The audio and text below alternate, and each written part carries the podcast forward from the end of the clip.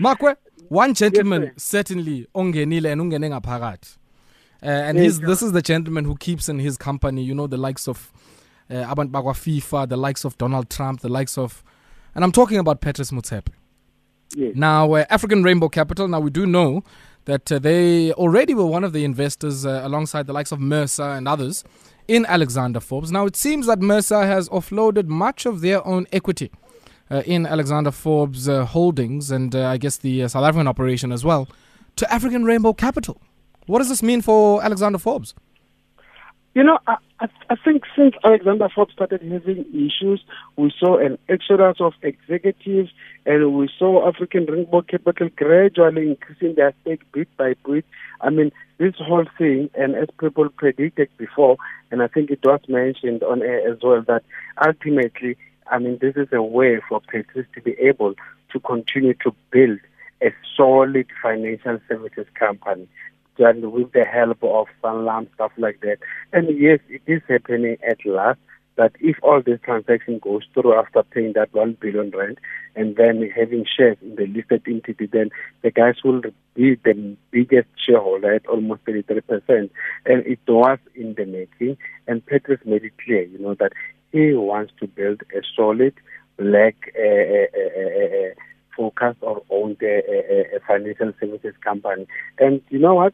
I think it's a good thing, not just for the market, but also for Alexander Forbes itself, because now lately, I think it was getting out of tune with the market. Mm, mm, mm. And and talk to me because you know the other thing that I guess uh, happens in parallel here is that if if you think about ARC and the role that they have in Sanlam Investment Managers and even the broader Sanlam, uh, I mean these are two businesses that in many ways, I guess, are playing in the same pond here. Uh, and I'm quite interested in whether or not this should return us to what came out of the rumor mill last year, where many people were suggesting that uh, a potential tie up or a merger between Sanlam and Alexander Forbes was on the cards. Exactly, and indirectly it's happening as we know that uh, through uh, Bantu Bonke, uh, they happen to be also a major player in Sanlam. And then who who are the CEOs, by the way, you know, of this African Rainbow Capital? We still have the guys you are, no. who are involved. So now it's not surprising that the guys are, are, are, I think, are pushing a parallel process to get to a point where if it has to happen between Alexander Forbes and what you call this in Sanlam, then number one, they've got the backup or a buy-in of a 33% shareholder, which is very significant. And then at the same time, they continue to pursue strategies in such a way that come to that point, if it has to happen, then it's not a question of the bigger boy swallowing a small player. At least there will be some real value. And truth be told, ARC or Alexander Forbes will stand a better chance to be able to acquire more companies going forward mm. compared to Sanlam given its credential. And I think as well is the intention of Sanlam to try to help as much as they can to make sure that the ARC gets to a level where at least there's some real value into this mm. whole thing. And like we said before, this has been in the making. That does not make it wrong. But yeah, sure. I think it's big ups for Patrice and more importantly, Alexander Forbes will be getting a player that will be able to help them to go back to be one of the darlings of the market. Yeah. I mean, the guys used to dominate at mm, some point, and they managed to lose it one way or the other. Let's hope that they regain that shine that they used to have. Marco, we know, I mean, at Alexander Forbes, uh, some of the pain points or the burning issues or what was contentious um, uh, with successive management teams that we've seen in the last few years or so was largely around the strategy uh, that uh, the firm can take in relation to the different segments that it plays in. It might be pension fund administration, right through to sort of short term insurance and uh, all manner of other things. And also uh, the role uh, and I guess the, the kind of foray that they make into the continent of Africa. Do you get a sense now, uh, with a bigger stake for ARC and I guess these sort of indirect links with a that some of those strategy debates and contention is actually over? Yeah, I think they'll be able to pursue them aggressively. And as you're saying, they managed to get an executive team that is buying into the whole strategy of the board or the whole strategy of the shareholder that this is how we want the company to go. We want someone who can drive this vision. And then, as you're saying, the other guys were not too happy with all that. And remember, at some point, there were talks that I think it was King Price or so who were looking at buying the short term insurance business of Alexander Forbes, and I don't think that deal went through something of that sort.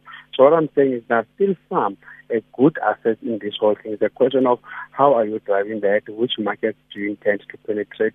Look at Sanlam. we know that pursuing some of these things, they managed to get a good decent one at some point in Mauritius. They're doing some nice inroads compared to Old Mutual in Africa.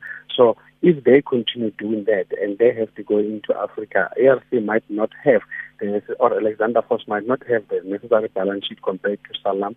but going forward, Sanlam giving them the backing, mm. and definitely they'll be able to make uh, decent acquisitions into Africa. And I think that's the only way they will be able to grow into Africa instead of starting something totally new. Yeah. What what happens to Mercer here? Um, I mean, one would think they'll that. Continue, uh, they'll, they're still a player because ultimately, at the end of this whole thing, they'll at least still own 4.5% or so. And then they made, they were in pains, in fact, to explain that they will continue to work together with Alexander Forbes. And I think they realize that the markets will start to think that the minute they are selling uh, this big chunk, you know, of their stake, then also when it comes to their uh, cooperation, working together on strategic things, might also fall away. But the guys were also in pain, in pain to explain that definitely we will continue to work together with Alexander Forbes. So how long will that last? We mm. don't know. But for now, we know they'll continue to be a player mm. and still they'll just be a small shareholder of 4.5% or so. Yeah, yeah. Makwe, let's talk just briefly now about Clicks. Um, I mean, this for me is one of the uh, really, really interesting case studies of uh, what vertical integration can do uh, to really weather the storm sometimes in retail, or depending on what you're selling. Uh, because uh, in your own terminology, you, you, often speak about defensive stocks, uh, and these are the stocks uh, that uh, continue to perform, where their earnings or revenue profile continues to be consistent, even in tough economic conditions. And that's because, yeah. you know, at some point, all of us need Vaseline. At some point, all of us, you know, need some cosmetics, some healthcare products. And it seems these guys at Clicks have been able to weather some of the tough consumer conditions and also have done so on the back of a very strong distribution offering. Yeah, and I mean, for them, as I was saying, you know, for 20 weeks to be able to increase their sales by almost 9.9% for the group, I think that's a very good. But we just need to accept the fact that beauty and health continue to be defensive, you know, in economic slowdown. And maybe we need to qualify that, that especially when it comes to beauty, is beauty which is affordable. People will continue to buy those lotions, they still need to put a lotion, you know, they'll still continue to buy a decent or whatever uh, moisturizer. And fortunately, Clicks is offering all that, let alone the health part of things. And the health part of things, Ayabonga, testimony to that mm. is that, as you said, they are uh, distribution unit, sure. which distributes to Clicks itself, okay. to third parties. Let's like pause there, Marco. And today, on Rides of Our Lives, Will Tabile catch a lift with Brother Tato without having another fight about the aux cable? Is it going to be sad boy music all the way to class? Will Tabile turn up the bad bad vocals and ditch this music drama? Or will she make it happen when she buys the new Renault Kwid for only 1999 with one year insurance, now with Apple CarPlay and Android Auto? Find out more next time. 9% deposit over 72 months, 35% residual, 10.34% interest, total cost 197,395. Smart shoppers get the best prices at Pick n Pay when you swipe your Smart Shopper card. Like 750ml Johnnie Walker Black Label Whiskey and assorted 1.5 litres P&P water for 319 Rand when you buy both and swipe. Valid till 26 January. T's and C's apply while stocks last. Alcohol not for sale to persons under the age of 18. Drink responsibly. Pick well. Pick Pick n Pay. This is Metro FM Talk with Ayabonga Tawe. Business, business rap of the day. Metro FM Talk with Ayabonga Tawe. Metro FM Talk. Marco, we had to dash there and uh, go sure. but you were still, I guess, uh, outlining uh, the uh, defensive strategy uh, and uh, I guess the impact of a defensive stock like Clicks on any portfolio. Yeah, and I'm saying, I mean, clicks, especially when it comes to the health part of things, mm. has to be demonstrated by the outperformance of uh, their distribution unit, which does not only distribute to clicks itself, but also to hospital, private hospitals and also independent pharmacies. I mean, that continued to outshine and managed to help the growth when it comes to the sales thereof. So it confirms that beauty and health, you know, offerings continue to give you the defensiveness that you need, especially in an economy which is not doing okay. But if you check clicks, you know, compared to Dis-Chem, which clicks, clicks I think is three times bigger than uh, Dis-Chem because I think it sees at the market cap of almost 69 billion compared to 23 billion of Dis-Chem. You know, their PE is very demanding at almost 37. And I think for the sector itself, it's around 21 or so. And we check that one of Dis-Chem is around 42. And unfortunately, both of them, they're not good dividend payers because Clicks has got a dividend yield of around 1.7% and then Dis-Chem of 1%. But yes, are they still ringing the bells? Definitely they are mm. because as you said, one or the other, you still need that tablet. One or the other, you still need to buy that vaseline. Mm. Makwe, let's shift our attention here. And uh, we also saw another, um, I guess, production update uh, that came out uh, on uh, the SENS today. Uh, and that was from Anglo. Uh, and it seems just on the back of, I guess, a strong showing here by some of the platinum group metals, more notably palladium, which I must say, I mean, you know, I, I looked at the price earlier on this afternoon, and from the last time I checked, I'm like, I mean, when did palladium clear that 2,000 US dollar an ounce mark? But uh, it seems now that uh, it's certainly rallying in a manner that uh, would make many uh, PGM producers here in South Africa very happy. And uh, we saw uh, on the part of Anglo 9% increase here despite load shedding in their production numbers, and also sales volumes up 11% to just over 1.4 million ounces. Yeah, and you, you rightfully said, you know, it's all at the back of what is happening with palladium. And I think it's just a simple uh, uh, logic, you know. If prices are good, what's stopping you from producing more? You know, because that's the time you'll make money, as you're saying about the palladium itself, you know, and all because people are worried about the shortage of palladium compared to the demand. Remember, it's mainly used when it comes to the petrol vehicles, and since that VW diesel scandal, most people are moving and manufacturers are moving into petrol, hence there is that huge demand. And yes, we know if you just take Anglo Platinum itself, they are complaining that because of load shedding, they had a production loss of almost 742 million, which they don't think they'll be able to recover. But generally, the guys didn't do that badly, and mainly because prices are good, then definitely you have to start producing more. And I think going forward, if really there's no bubble when it comes to that sector of palladium, then I think these guys will continue to bring the money. But in a way, I think it's about time. There was a time when they were struggling. There were times when they bought the Brazilian mines at the top end price, and they were suffering from that. There was a time that they suspended paying dividends. So if it's their turn to start making money, I think it's only fair that they have to reward their shareholders. And we hope that if they continue coming with this kind of numbers and increasing production where necessary, it also helps when it comes to job losses because mm. we see everyone, you know, is trying to cut jobs because they're complaining about weak economy, stuff like that. So I think let's celebrate with them because we hope that they won't have any reason to come and say after six months you also have to cut jobs because we'll remind them that at some point, guys, you were just smiling all the way to the bank. So I think we should have built enough cushion to be able to go through difficult times if those difficult times will be happening. But I think it's good for our mining sector. Remember, mining continues to be a huge revenue, foreign revenue earner for South Africa. So the more we produce more as we export a lot of that, then that's also good for our foreign earnings. Mm, certainly. And uh, uh, I think also the other thing is uh, with all of the uh, technological change that's happening, Makwe, uh, we can already anticipate that uh, there will be some demand. I mean, I think about, you know, a storage of renewable energy. I think of electric vehicles and many other things that might uh, really increase the demand for uh, platinum here, and uh, that might position our mining sector to certainly take up some of that opportunity. But I want us to shift our attention to Labat Africa. Now, um, they put out a voluntary announcement earlier on today as well, suggesting that they've now bought cannabis training and education platform called CannAfrica. Mm-hmm. Did you see the price? I think they're paying one rand a share. How much was it? 15 million, ne? 15 million, bro. Mm. And you know where, where about the trading, bro? 45 cents. 45 cents. So this is really small cap, eh?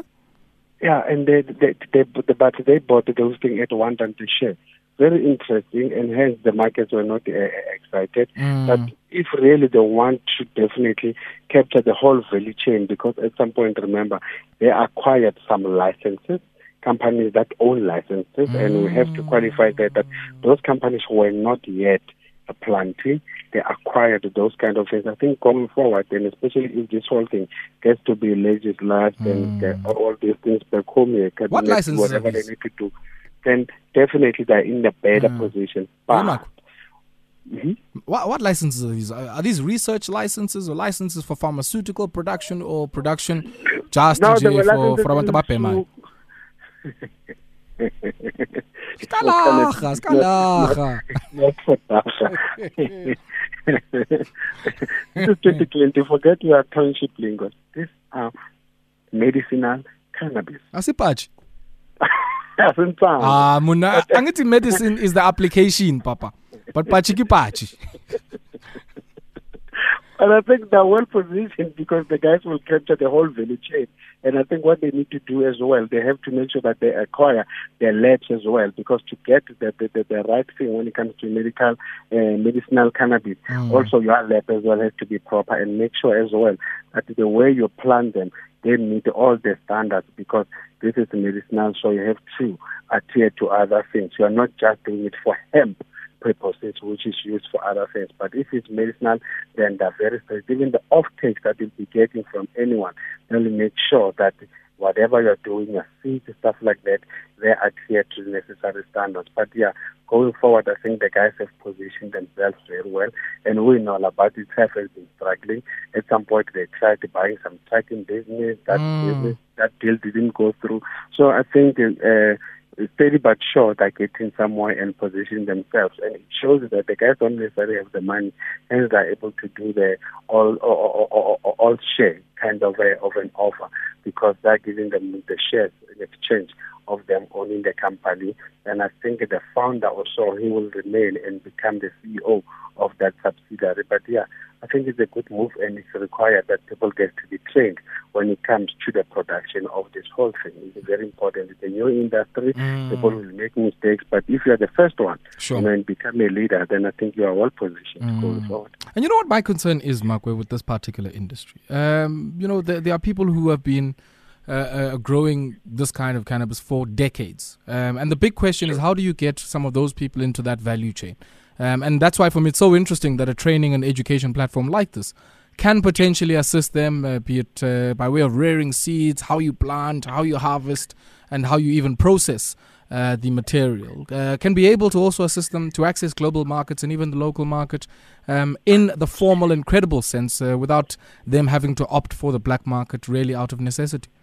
I agree with you. And you know, these guys have been doing it for decades, and they've got a special way that they can even teach the teachers themselves mm. that this is mm. how it's done, stuff like that. And you're right, we need to formalize this because this is going to be a very big market going forward.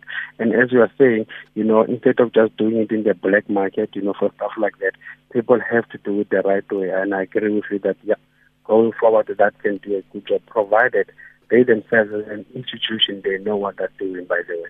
Okay, Makwe, we'll have to leave it there, my brother, and uh, always a pleasure catching up with you. And uh, until we catch up again. Pleasure. That there was uh, Makwe Masilela, uh, Chief Investment Officer and founder at uh, Makwe Fund Managers, helping us wrap up uh, all of the big news in the world of business on this Thursday. Business, business wrap of the day.